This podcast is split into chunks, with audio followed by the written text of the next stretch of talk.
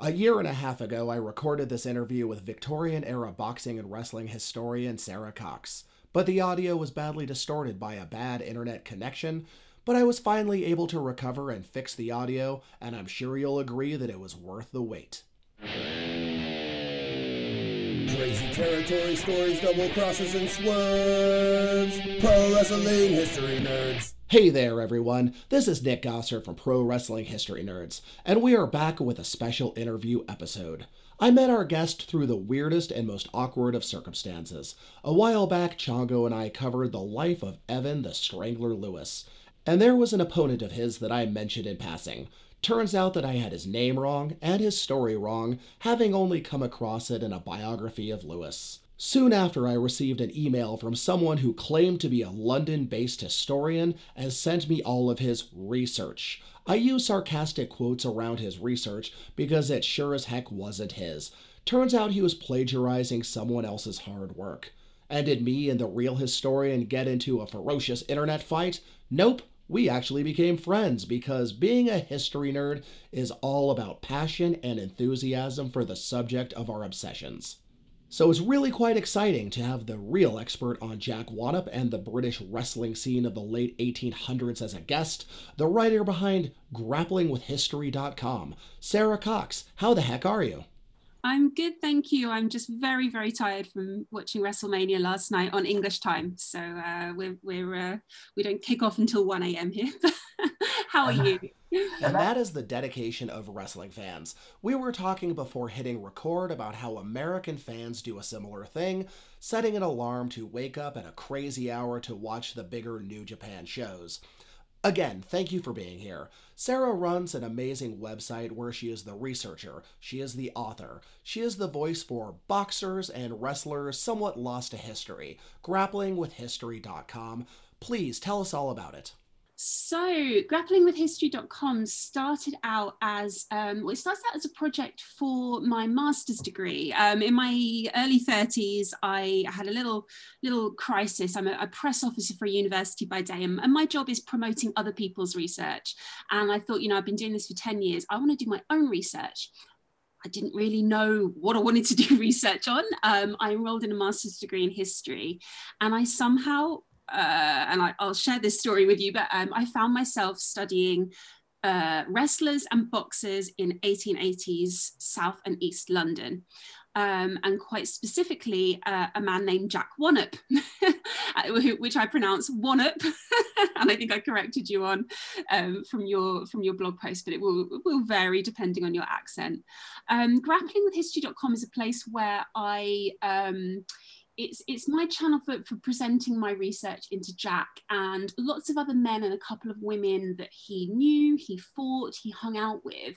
And the kind of unifying theme is that these are wrestlers and boxers from the eighteen eighties and eighteen nineties who are not have not been remembered by sports history. Um, and specifically some of the Black um, uh, African-American and Jamaican boxers who were here in London in the eighteen eighties, who when you look up Black boxers, you might get Peter Jackson, but you don't find any of these other guys.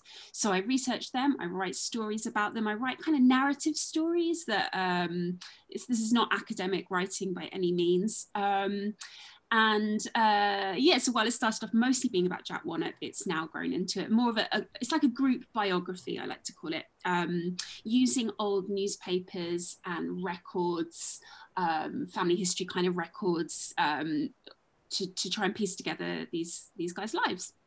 Um, so I'm essentially stalking. I stalk men who died a long, long time ago. And I write about them. Professional, professional stalker slash historian. And what was it that drew you to this? Do you have an athletic background, boxing or wrestling? What was it about Victorian-era boxing and wrestling that made you say, yes, I am all about this, I am fascinated, I am all in? What drew you to this? So, um, about nineteen ninety-nine to two thousand two, quite a short period of time, I was in my mid-teens, and I was really, really into uh, W W E, what was then W W F. Um, I taught myself H T M L at fifteen so I could write a, a fan website to Jeff Hardy. It was that level of mid-teen obsession. China was my icon. Um, yeah, I was kind of like, you know, fifteen, sixteen, seventeen. Um, and then after that, I dropped wrestling, really had no interest in it at all. Um, I, I moved on to other things. I was like seventeen. I started working in a restaurant, didn't have time for wrestling. And it was really hard to watch here at that time as well, if you didn't have, you know, uh, Sky, uh, Sky T V, cable T V. Um, didn't think about wrestling until September two thousand nineteen. So I just, I'm just starting my master's degree. This is, uh, is that all right? September two, yeah, September twenty nineteen. And I read an article um, that a professor at Goldsmiths University, where I work, so I work there as a press officer. I was also studying for my master's there. I read an article that he had written about the history of a Victorian bathhouse, which is on our campus. It's right in the middle. It's now art studios. And years back in the eighteen hundreds, it was a swimming pool and a public baths. And then over the years, it'd been used for loads of other stuff as well. The, the local Caribbean community had used it for dances. There were like rock and roll uh, concerts on there. And in this essay, this is by um, a chap called Professor Tim Crook, he uh, he mentioned that in the nineteen seventies there was wrestling on there, and this is the kind of like the big daddy giant haystacks, the heyday of British wrestling, um, I think the late nineteen seventies. And I thought, oh, that's interesting. I don't really know much about this, don't know much about British wrestling at all. Um, it's such a long-winded story, I'm sorry, but uh, and then I looked, um, we have an archive of historic British newspapers here called uh, the British Newspaper Archive, which you can subscribe to, and I thought I'll look up uh, New Cross, which is New Cross in Southeast London, which is where we're based. I'll look up New Cross uh, and wrestling, see what I can find. Maybe there'll be some pictures from the nineteen seventies or some, some you know, um, some listings of shows from the old, from the old newspapers. But what I found instead was loads and loads and loads and loads of stuff about wrestling in New Cross in the eighteen eighties. Um, I hadn't set the kind of date boundaries which you need for when, you, when you're doing any kind of um, newspaper research. So all this stuff's coming up about the eighteen eighties. Um, and I kept seeing the same name over and over again, Jack Wannop. Or John Wannop. He, he was, you know, lots of people um, who, who are Chris and John are known as Jack. I just saw this name over and over again. And, and then I Googled him. I was at the pub by myself at this point. So there's some beer involved in this bizarre research hole that I went down. Um, I Googled him and I couldn't really find anything at all. There was one reference to a J. Wannop of New Cross on the Wikipedia article for Catch Wrestling, the history of catch, history of catch wrestling, um, and and that was about it really. I found one article about Evan the Strangler Lewis, um, and, and a brief reference to Jack, which wasn't very, very complimentary, um, and I didn't really, yeah, nothing else. And yet there's six hundred, seven hundred, eight hundred newspaper articles over the eighteen eighties and eighteen nineties about this guy. And I decided then that I was just going to get really back into wrestling again. Um, and I set up my blog to start writing about Jack. I set up a Twitter account and I started following wrestling. I hadn't watched any televised wrestling at this point or any live wrestling since uh, something like two thousand one. I went to the Bedford Corn Exchange and a very drunk, probably Jake the Snake Roberts nearly fell on me. Um, But uh, I hadn't really, yeah, I hadn't had any interest at all in wrestling until then. This, and by March twenty nineteen, sorry, it was twenty eighteen, I set the blog up, not, not nineteen. Um, I had joined a women's wrestling school and started going to training. So I was like, right, I'm not just going to be a researcher. I'm going to go full, you know, full throttle and actually try and do this. Um, Uh, I started going to the Eve Academy, which uh, was in Bethnal Green and is now, we've lost the venue for uh, because of coronavirus. Um, I started doing that. Um, I started spending every waking moment researching wrestling um, in the eighteen eighties, and I started watching modern wrestling. Um, I started going to wrestling shows in London, um, obsessively watching stuff on YouTube. Um, yeah, and two years later, I'm still at it. It's funny mentioning Jeff Hardy. Um, obviously, before uh, COVID, for my the all women show that I run, W W E was doing a house show in Denver at the same time, and he hit me up like, "Hey, any interest in having me come play some music?" So we had the very strange combo of an all women's uh, wrestling show with an amazing main event between Su Yung and our champ Ali Gato, followed by a Jeff Hardy meet and greet, followed by him playing covers till like two o'clock in the morning. Very nice man. Very nice man. He was a heck of a guy to hang out with. Oh, that sounds like my dream, my dream night, to be honest. I'm still obsessed.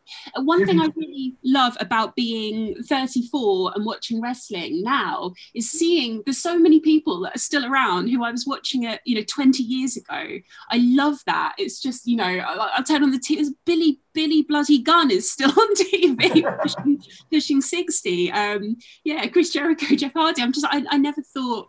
My beloved China is obviously no longer around, but um, I love that, that twenty years, twenty years later. Um, and it is a parallel that you see in the eighteen eighties. Jack Wannop, for example, is wrestling from the late eighteen seventies, possibly earlier. Um, and his last match in London that I know of was nineteen oh four. So, you know, it's not just the the, the long guy, uh, the, the modern guys who are stringing their careers out. Yeah, and that's uh, something you do see in most combat or simulated combat sports, depending on what era we're looking at and what sport, because one of the hardest things for somebody who has been in the ring is to step away from the ring, both for psychological and often financial reasons. You'll see a guy hit their mid-thirties when they're the top of the world, legitimately or showbiz related uh, championships around their waist, and they lose. And then suddenly it's six years down the road and they've got a, on paper, terrible record because they did not know when to walk away. Um, clearly that doesn't translate as a negative in the pure showbiz era of wrestling, but in legitimate combat sports, hoo boy, can that be a bad thing for the body, the brain, and the soul. Um, moving back to your topic du jour of Jack Wannop, So yeah, so I first heard the name of Jack Wannop as Jack Wannick, and that comes from a biography of Evan Strangler Lewis that we have discussed. And it's very strange that the name got butchered so badly, but it's also understandable, I think, to some of the more, what's the nice way to put it, lazy researchers who, you know, will kind of gloss over these minor characters. But this is something I, I think we very much have in common, where sometimes you see those minor characters, those little historical asides, and see the potential for a deep, rich story there that you end up getting sidetracked on and end up falling in love more with these, you know, part little little parts, uh, you know, little players in the big story. Um, it's kind of like when I was researching uh, Frank Crozier for an upcoming episode, and my poor wife has to deal with me running in being like, hey, did you know that at the nineteen oh eight Hengler Circus Tournament, Frank Crozier lost to Sam Anderson, who in turn lost to Henry Erslinger, who was one of the few people to legitimately beat Mitsuo Maeda, who taught judo to the Gracie family. And my poor wife has to go, that that's nice, just go back in your office, play some more. But those those little bit parts, those characters in the big famous stories, often have better stories than the main characters, as you've discovered in your research of Jack Wannop. Mm. So I would argue very much that Jack is not a minor character in any way, and that's what I've I've come to, to, to sort of realize over the last two years of research. In terms of American wrestling history, yes, he is. He went to America in eighteen eighty-eight. He was there for um, just over a year. He fought Evan the Strangler Lewis, um, didn't didn't really make the best of that opportunity. And there are reasons for this, which I'd be happy to actually explain. I can read you part of an interview that Jack did when he returned. Um, but he's there for a year and a bit. He mostly boxes, actually, because he was a boxer as well. He was boxing in London from the early eighteen eighties onwards. Um, he he wins some, he loses some. He loses to George Godfrey, who was the black heavyweight champion uh, boxer uh, who lost, he just lost to Peter, he just lost his title to Peter Jackson.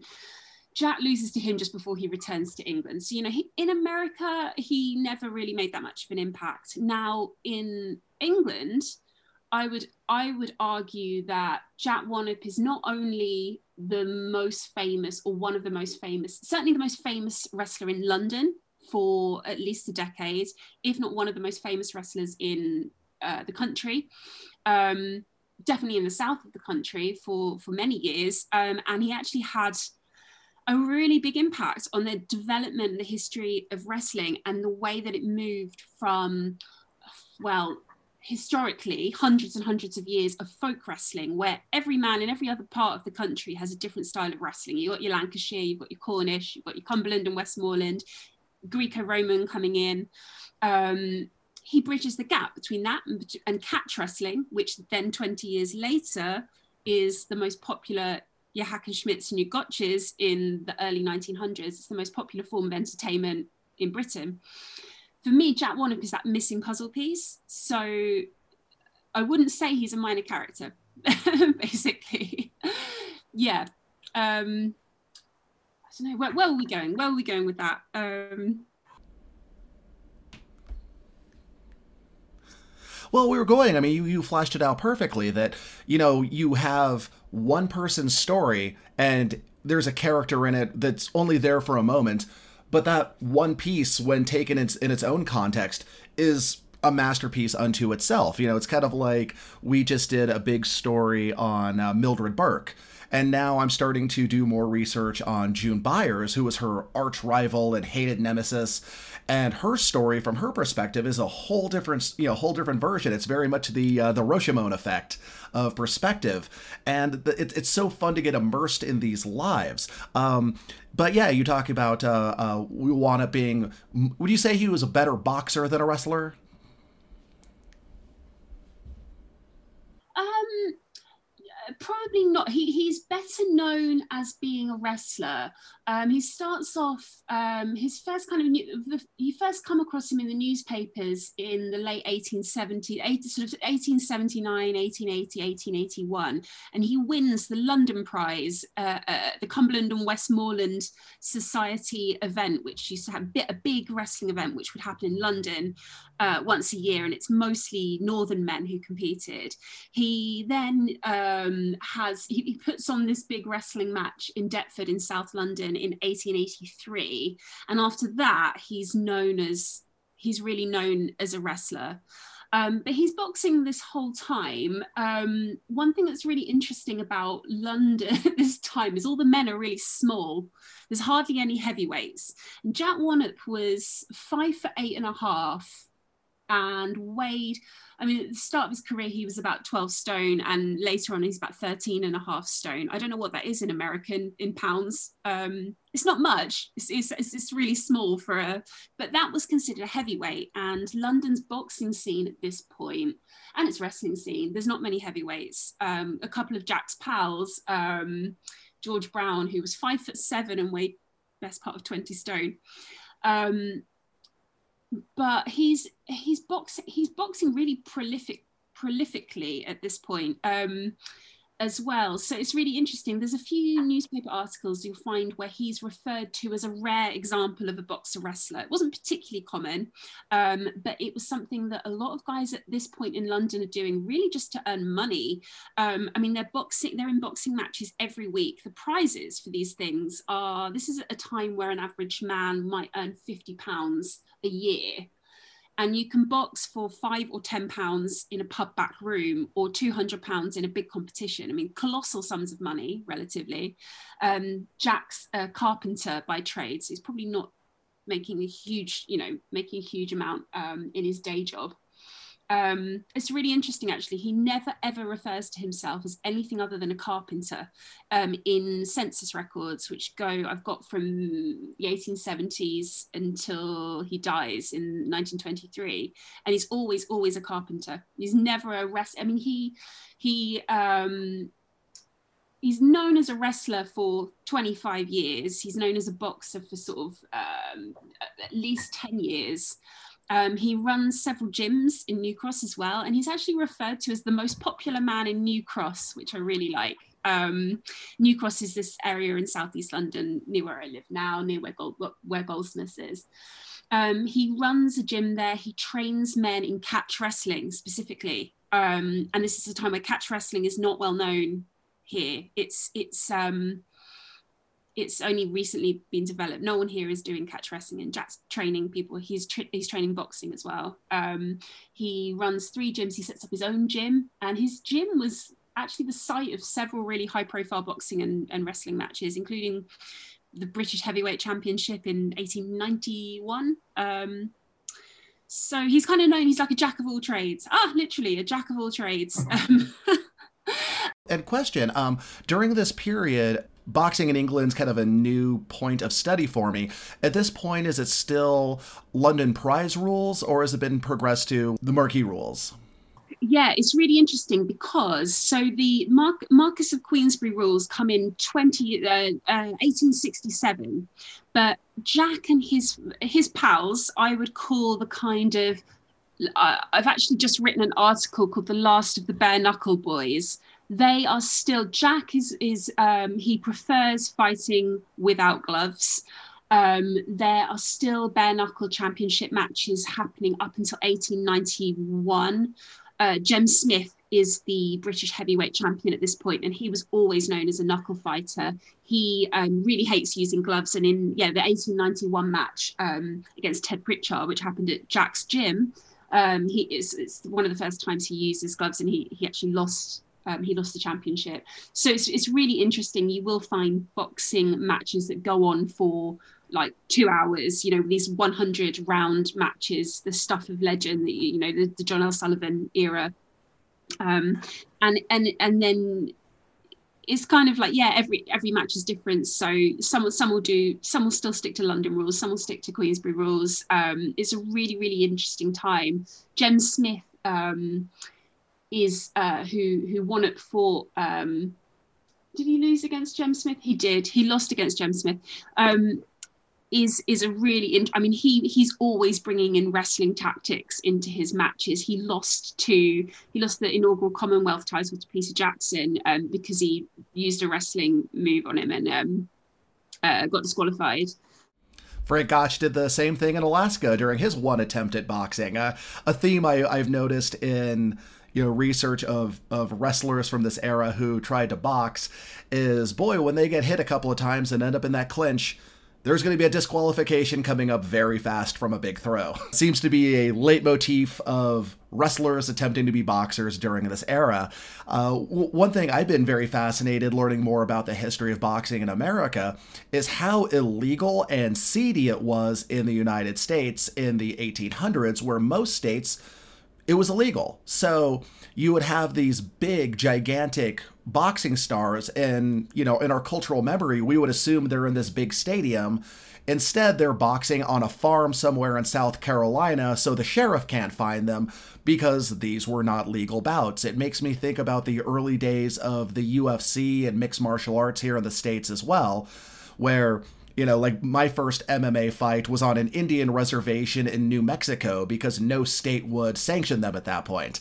So it's very interesting to see the history of boxing in England, where it was more integral to the culture. Yeah, it's, it's illegal here, though. Prize fighting here is illegal. It's really interesting because um, it, it is illegal, and yet every newspaper is covering every detail of all of these fights. Um, we have multiple sports newspapers, such as the Sporting Life and the Sportsman, which go into, you know, graphic detail, every every punch thrown in every match, all of the local newspapers, the regional newspapers, the national newspapers. It's just this completely open secret.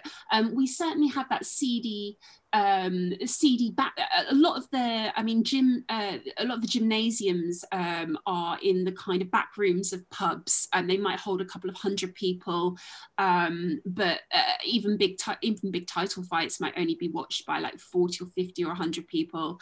Um but then you've also got boxing and wrestling on in not stadiums but big theaters, um m- more towards the end of the decade, and kind of music halls, as wrestling is starting to move from being legitimate to being a burlesque kind of entertainment. Um, it, it moves into these more respectable venues. It's, you know, re- boxing is illegal, and yet you've got the Prince of Wales, Queen Victoria's um, son, um, putting on, getting his own nights of boxing organised just so he can meet John L. Sullivan. Yeah, you've got wealthy, very wealthy gentlemen who are backing their favourite boxers and paying the purses for them to, to essentially like a, like privately perform for them. Um, so it is a, it's a really, really interesting time. I wanted to, when I started Grappling with History, I really, really wanted to stick to wrestling, and I wanted to stick to wrestling before uh, the, the gotch era, really the eighteen eighties and nineties, because I thought that was an era that had been less studied, you know, and like the gotch era had been done.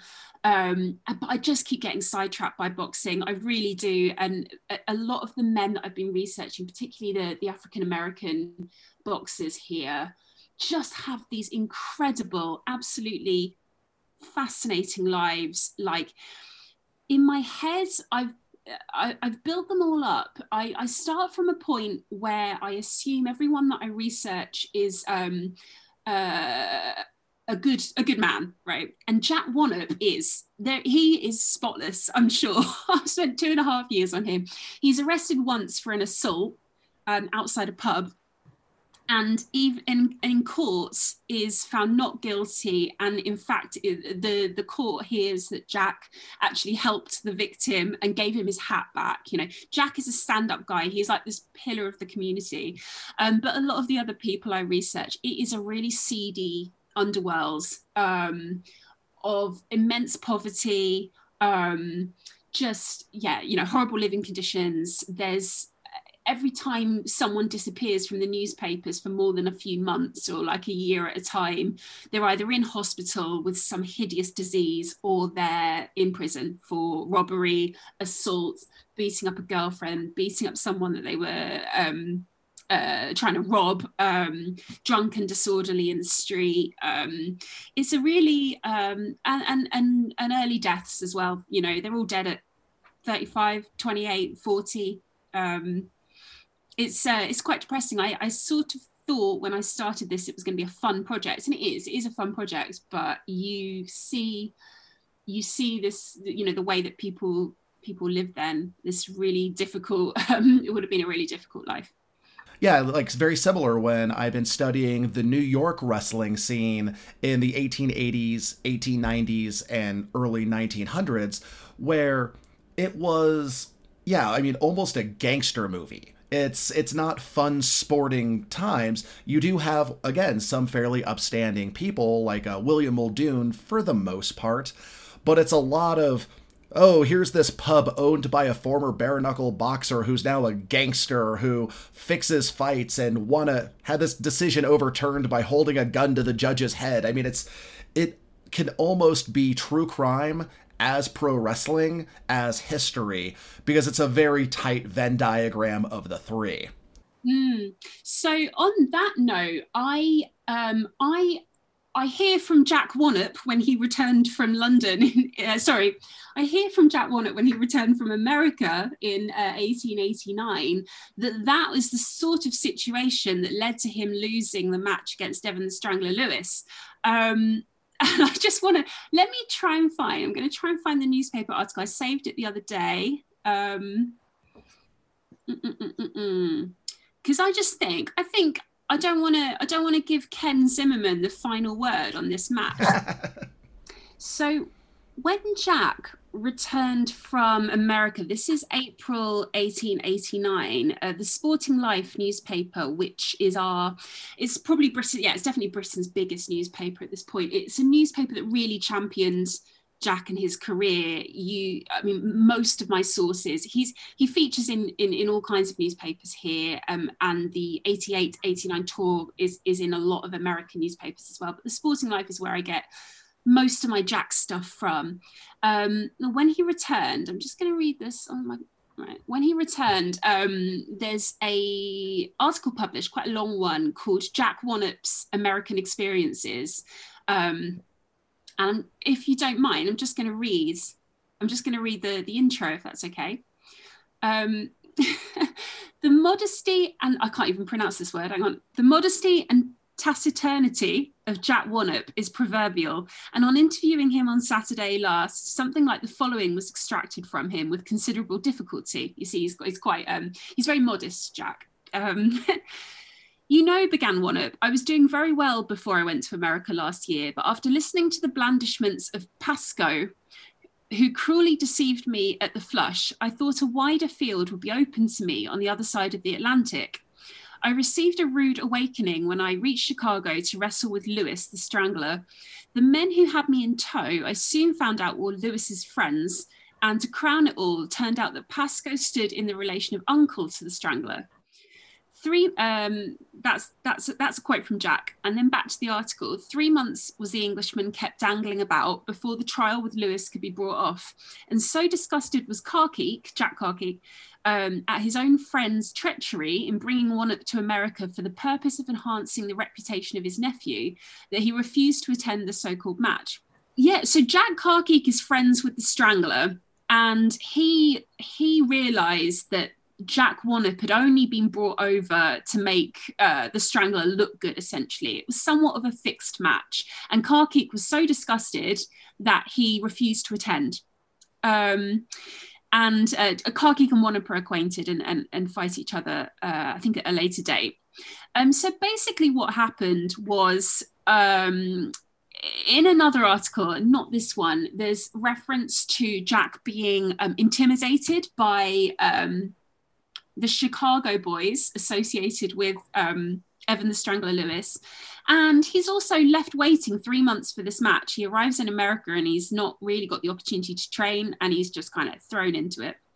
Um, so yeah, I just I just thought that was interesting. The um, he went to America under the premise that he was going to be matched with Um, not just the Strangler, but various other people. He's really struggled to get a match in the U K for about three years since, um, yeah, like eighteen eighty-five, um, particularly at Catch Wrestling, because he's one of the only people that's actually performing in this kind of style. Um, and I think he was, he arrived in America under the impression that this was going to be a good match for him. And it, it wasn't. The whole thing was kind of set up just to make Lewis look good, which is not what Jack was expecting. So yeah, I think I'll, uh, I need to articulate that a little bit better perhaps, but I just thought it was interesting. There's also some, there's, there's some accusations that Jack, I think there must, this might be in the Zimmerman book, um, that Jack Wannop had been drinking before the match. And that's just not like him. I know Jack. I've been I've been researching him for two years. It's not like him. I feel some of the press coverage about tours was very much one-sided. They're going to be rooting for the American guy, right? Not the English guy. And, and yeah, that did come from the uh, the Zimmerman book. But uh, as stated, if you can't even get the man's name right, I can't expect him to get his behavior correct as well. There is, there are. Um, so I've accessed quite. There's a um, a real. I don't know if you've. You've got the, the Library of Congress database of newspapers. Um, it's, it's awesome, actually, because it's completely free. Um, but I've read pretty much everything there is to read on Jack and the, and the tour, um, the eighty-eight eighty-nine tour. And yeah, there are there are references to him apparently being seen by a barman to be drinking before the match. Um, and I don't believe it at all. I think that was media. I think that was media spin, um, trying to make the Brits sound bad. I, I certainly wouldn't put it past them. One thing I, I do want to get your perspective on, because we keep talking about catch wrestling, and in our normal episodes we talk about it a lot, but for people who may be listening to the show for the first time, uh, from an English perspective, how would you describe catch wrestling? Um, so it's, I mean, um, I'm not a, I'm not a, I'm not an expert. I'm not forensically detailed on every aspect of every traditional folk style of British wrestling, but we have many. We have Lancashire, Cornish, Cumberland and Westmoreland, um, and catch, I, as far as I understand it, as in catch, hold, catch, you catch as catch can, you can catch a hold of a man or woman um, anywhere you like, below the waist, above the waist, right? And it derives from Lancashire wrestling, which is because that's the rules with Lancashire wrestling. Um, the history of catch wrestling is really, um, it's really confusing, and it's really um, cloaked in myth, I think. If, if you Google, just Google, you know, history of catch wrestling, it's different everywhere you look. It's different from the Americans' perspective and the British perspective.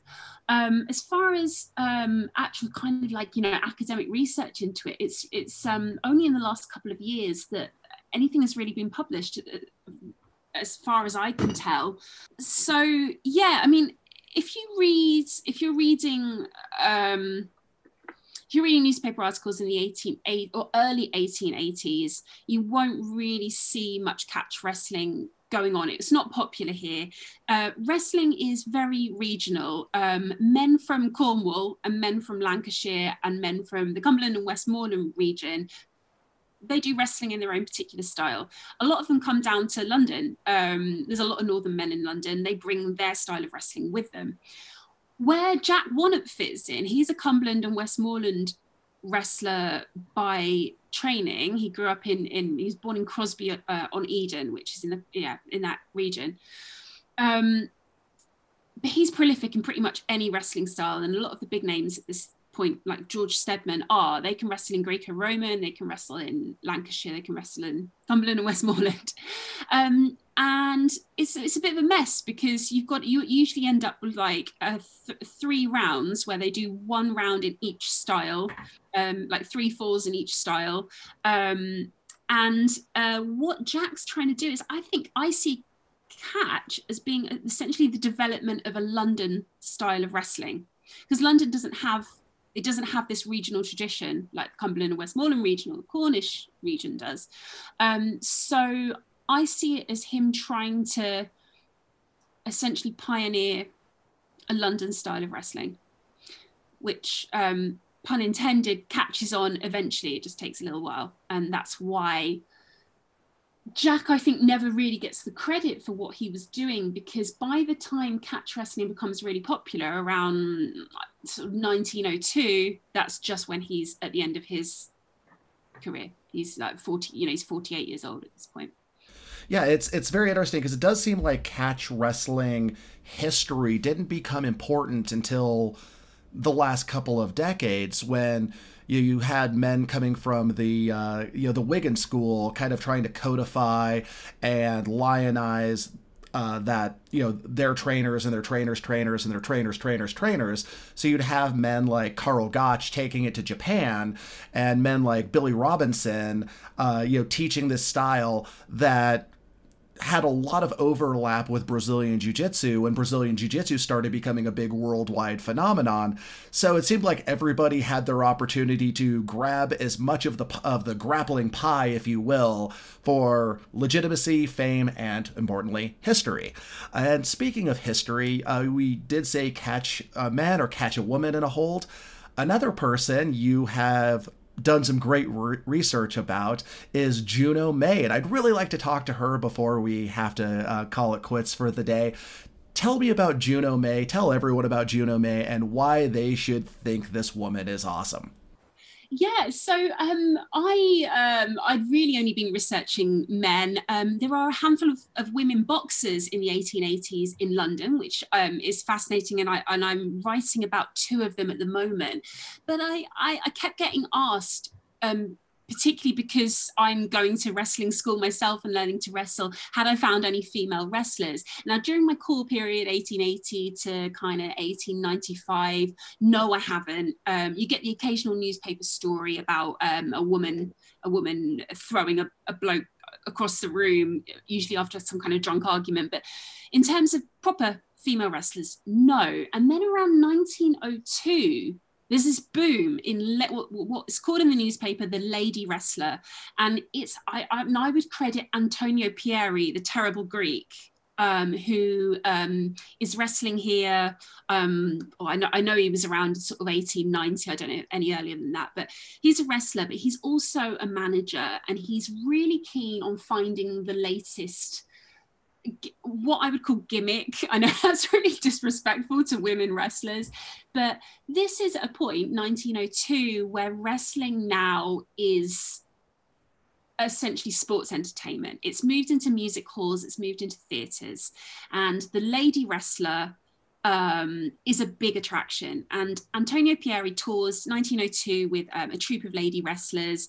Um, In nineteen oh six, he issues a press release about his latest discovery, which is Juno May. And she is, so the same information appears across every newspaper in the country. This was like a sensation. She's six foot two, which to me, as someone who's almost six foot, is actually not, I'm like, so what, right? But at this point, you know, like I said earlier, your average heavyweight boxer or wrestler, male, a heavyweight boxer or wrestler, is only about five foot eight, you know. Um, we are an undernourished nation of, of weeds. Um, and uh, this six foot two statuesque, uh, curvaceous woman, she's two hundred fifty-two pounds, um, from South London, actually from um, about twenty minutes walk uh, where Jack Wannop is from. Um, she, uh, she bursts onto the scene in the newspapers. And uh, lots of newspaper columnists kind of have their very, very sexist of their time um, views on her. She's described as beautiful, uh, you know, sort of powerful and muscular and curvy, but also very delicate and ladylike. She's got very small feet and hands. I don't know why we need that detail in the newspaper. um, l- lovely blue eyes and dark hair. Um, And uh, she has, so this is, um, this is around October nineteen oh six, November nineteen oh six. There's this brief flurry of publicity. At the end of the year, she has a few matches um, at various music halls in London, um, where she beats, she, she beats everybody. She beats female wrestlers, she beats male wrestlers. So I'll read you a couple of, of bits from um, the Sportsman newspaper. Um, uh, her physique and proportions are interesting. She stands six foot one and turning the scale at eighteen and a half stone. It will be understood that she's no bantamweight when she comes to fall on a man and pin down his shoulders in the best Greco-Roman style. Her age is twenty-two and a half years, although because of her great size, weight, and muscular development, she looks older. One saw at a glance that she is admirably pr- proportioned, but when asked whether the, de- the development of flesh all represented hard muscle, Antonio Pieri, who trained this Juno, replied emphatically and with great contempt for the insinuation, "Of course." Her wrestling attire is both up-to-date and practical. That is to say, skirts are not in any way permitted to enter into the argument. So she's uh, she's on she's on stage, and this is nineteen oh six, dressed in essentially knickerbockers, kind of loose pants, a sleeveless blouse, and maybe it's like some sort of leather boots, um, so she can she can move around easily. Um, And uh, yeah, so nineteen oh seven, early, early nineteen oh seven, she's at, um, at music halls in East London, and then goes to Ireland, and she's um, she's she's um, performing at the Empire Theatre in in um, Dublin, in Ireland, and a few months later, she just disappears. Um, I'm I'm searching through old newspapers, Um, using every kind of search term that I can find, and I can't find any sign of her. Looking at the Library of Congress in the American newspapers, there is some evidence to suggest that she went to America. There's, there's various articles saying Juno is coming. We have our own female wrestlers and our own lady wrestlers here. Who's Juno going to meet? Um, How's she going to do? There's lots of stuff about how she um, she would never find a husband in America because she's just far too big and intimidating, which is frankly infuriating. Um, so my sister's my sister's six foot one and I'm like five foot eleven. So um, uh, reading this stuff is um, is personal. Uh, She, um, she, there's some insinuation. There's one reference to an article where she's described as um, a wrestler from the Northwest, which if she was still in England, she wouldn't be referred to as a wrestler from the Northwest because she's from Southeast London. So was she in Northwest America at this point? I can't find a single report on her actually wrestling in America. So... And then, and then there's nothing else after that about her wrestling back in England either. She just disappears. Um, now, what happens with a lot of the wrestlers and boxers that I research, particularly in the eighteen eighties, they're, they're wrestling and boxing under pseudonyms. They don't use their real names. I've, I've searched for, there, there's no one called Juno May from Broccoli. There's no one called Juno May in the U K. That's not her real name. It's clearly a pseudonym. I'm wondering if her name is June or Julie or Juliet or something like that. I'm looking for a woman who in nineteen oh six was twenty-two-ish years old, but maybe she's a little older because we like to knock off a few years, and we all do. Um, and I can't find anything. Um, often with, I mean, Jack Wannop is John Wannop. You'll find lots of Jacks are, are really John, lots of James, Jems are Jameses. Um, but I cannot find... I can't find out who she was. And I spent months and months and months on it. I found a family with the surname May uh, from Broccoli, who had a daughter who would have been a couple of years older than Juno. Um, I found some pictures of her as an older woman. She looks quite statuesque. She looks a little bigger, um, ten inches taller than the woman next to her in the picture. I thought, it doesn't not look like her. Okay, I'm just going to read, um, I'm going to read an article that appeared in the Minneapolis Journal in December nineteen oh six. So this is only a couple of months after she first, um, she first uh, is announced by, by Pieri in the newspapers. The headline is, Juno is coming. This article, honestly, is shocking.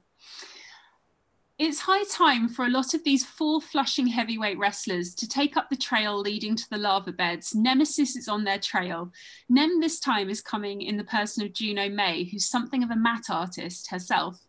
Juno was born in a poor but English family in Kent several years ago, and like every other woman, isn't any too fresh about telling her age, although her press agent admits she's young and beautiful.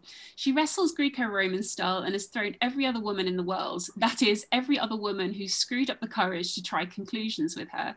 She's anxious to meet any American Amazon at any weights and any man in America at one hundred sixty-five pounds. Right here is where we pause to put a crimp in any hope Juno may entertain of picking up a husband in America. Juno may be fair to look upon, but it will be a braw lad who cuddles up to her and asks her to share his fate for life. Think of commanding any two hundred fifty-two pound woman wrestler with fourteen inch biceps and six foot two of length to hustle up the wheat cakes. There's no real joy in any household where father isn't big enough to thrash mama if he wishes to. No thin, puny mere man would sail in to bump Juno's blonde tresses against the piano when she got sassy about the milliner's bills. A man would use diplomacy to get her to put a half Nelson on the kindling splitting and a hammerlock on sifting ashes. Juno may make a big success in America, and doubtless she will, but as a bride on this side of the water, it's a one hundred to one shot that it's nix for Jew. So... That is that is how she was treated by the American press, and there's a little bit of this in the British press as well. It's frankly horrifying. Um, but what happened to her? I can't find any sign of her after the first year.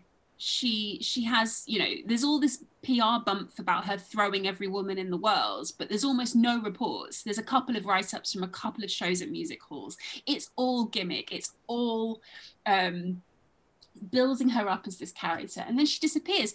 And so, yeah, I don't know what her real name was. Um, I've made a habit of, it takes me weeks and weeks sometimes to find out what a wrestler or a boxer's real name is, but very often there will be some kind of reference in the newspapers that gives you a good a good clue, or you can kind of figure it out from guesswork, piecing together different bits of the puzzle. Um, there's a boxer, a black uh, Jamaican boxer in, in eighteen eighties London called Ching Hook. And it, it, I know his name's not Ching Hook because no one is called Ching Hook, right? It's not his real name. And then um, about midway, no, sort of eight years into his career, there's a reference in the newspaper to the fact his real name is Hezekiah Moscow. And from Hezekiah Moscow, I can find him on the census. I can find him in newspapers in his other job, which was as a bear tamer. He's taming bears as Hezekiah Moscow. He's boxing as Ching Hook. That happens quite a lot, or like I said, you can figure out that they're a Jack or a, a, you know, a John. I can't find head nor tail of her, and I just, I'm desperate to know what happened to her. Pieri was well known as being someone who found the, the latest thing and then dropped them, and, and he dies a few years later as well. Um, and all I can think is maybe she did find a husband in America. Perhaps she, or, or found a husband here, and her name is Mary Smith, or... you know, Joan Jones, whatever, like, I don't know. And I'm desperate to find out. And I can't, uh, you know, after months and months and months of research, I've not got any closer to, to finding out. I'm, I'm sort of, I'm really hoping that um, someone, so someone, you know, who heard from a great grandma that her sister was doing some kind of crazy showbiz thing before World War One, and, you know, like, I'll find I'll find a, a, re- a distant relative who heard about their six foot two great great aunt. I don't know. Um, I'm really like nothing's nothing's happened yet, but it's really interesting. It's very very mysterious, um, but not unusual. Um, I'm tracing a couple of female boxers in eighteen eighty-eight eighty-nine at the moment who are Uh, named Vivian and Rosalind Mills, but they're not, they're not named Vivian and Rosalind Mills. That's not their real name. They're described as black, they're described as mixed race, they're described as Mexican, South American. They burst onto the scene in a couple of um, of matches and are given a good write-up by the sporting newspapers. They, they fight each other in a boxing booth in Deptford, um, and then disappear. And, and I don't know where they've gone. I don't know what their real names are. It's, um, it's, it's, it drives me crazy, and this is what I stay up until three a.m. doing. I, I'm in the same boat lately because I, I'm uh, prepping an episode about uh, African-American or Caribbean Black champions in the early days, and Vero Small, a k a. Black Sam from Vermont, another person who, after they left the ring, there's like one or two mentions of them, and then he completely disappears even off the census in New York out after nineteen ten. Or Frank Crozier, the Jamaican wrestler slash boxer who disappeared in Spain during the Civil War. And that's one of those, like, was he blown up in a bombing? Did he go back to somewhere and live out a quiet life without any notice or notoriety? And there's just, you know, these people, once they leave the, the, the spotlight, back in those days, you could literally vanish off the face of the earth if you didn't want to be found. Yeah, and this um, this happens a lot. Um, the um, uh, one one area of my research which has taken me off on a whole other project on top of the Jack Wannop project is is um, uh, Black American and Caribbean boxers in London, because Um, at this time, the Black community in, in, in England is pretty small. I think it's an estimate of around ten thousand people in the whole country, mostly s- centered around a couple of cities, London, obviously. Um, and yet, we have loads of Black boxers in London over the eighteen eighties and nineties, a surprising number. Um, and, and they're all using pseudonyms. Um, and part of the reason for that would be that um, they would have arrived as mariners um, and, and abandoned ship at the ports. So they're starting a completely new life. Um, they probably get in trouble if anyone caught them.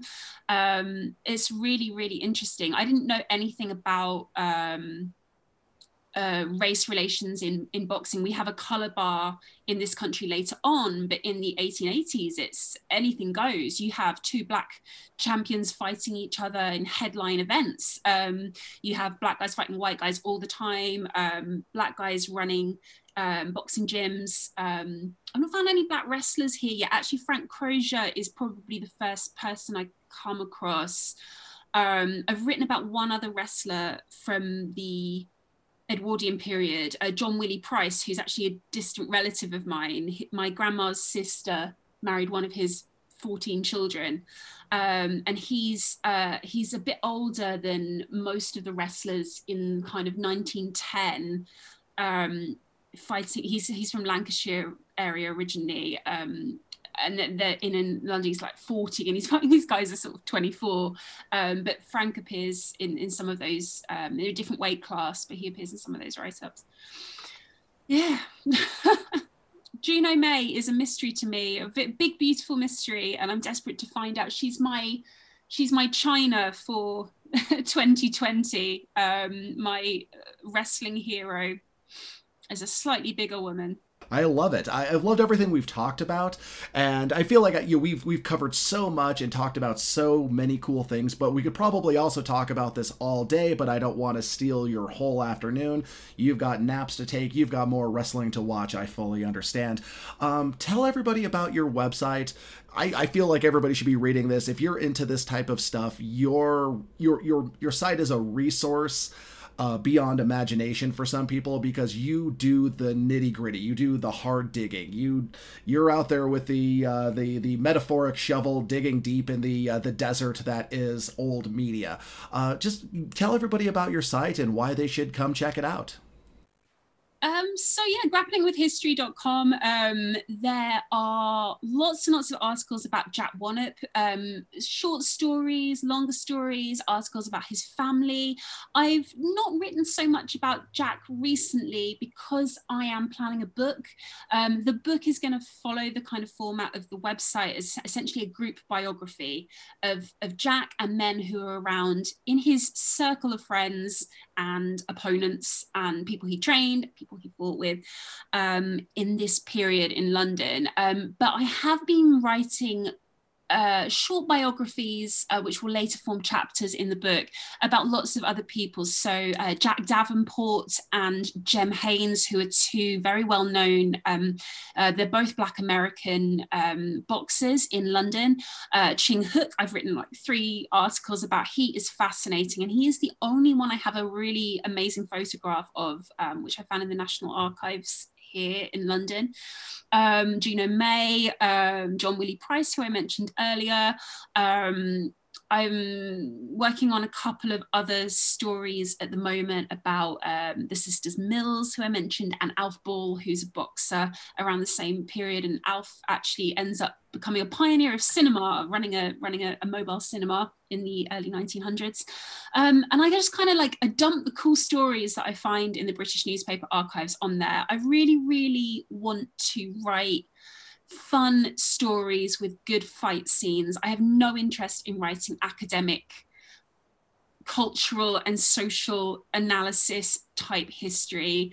Um, I want to write stories that read a little bit like fiction in a way, um, that are just fun to read, accessible to read. You don't have to have some kind of advanced degree to understand the language. So, and that's that's what I'm hoping to do with the book as well. Um, uh, so yeah, just just check it out. I'd, I'd really appreciate it. I'm, I've been quite overwhelmed at how popular some of the articles have been, particularly about the Black fighters. Um, I get people from around the world contacting me. I've had several descendants of Jack Wannop um, contact me. He had ten children, many died young, so there weren't that many grandchildren, but there are, there are, you know, descendants who've commented on the blog, who we chat with on WhatsApp now. Um, that's really cool. Um, I'm not going to be updating it as much as I used to, because I do want to really get my head down and start on the book. I don't have a publisher or anything like that yet, but it's just something I just know I need to, I know I need to start, and I'll self-publish if I have to. I'm not going to be snobby about it.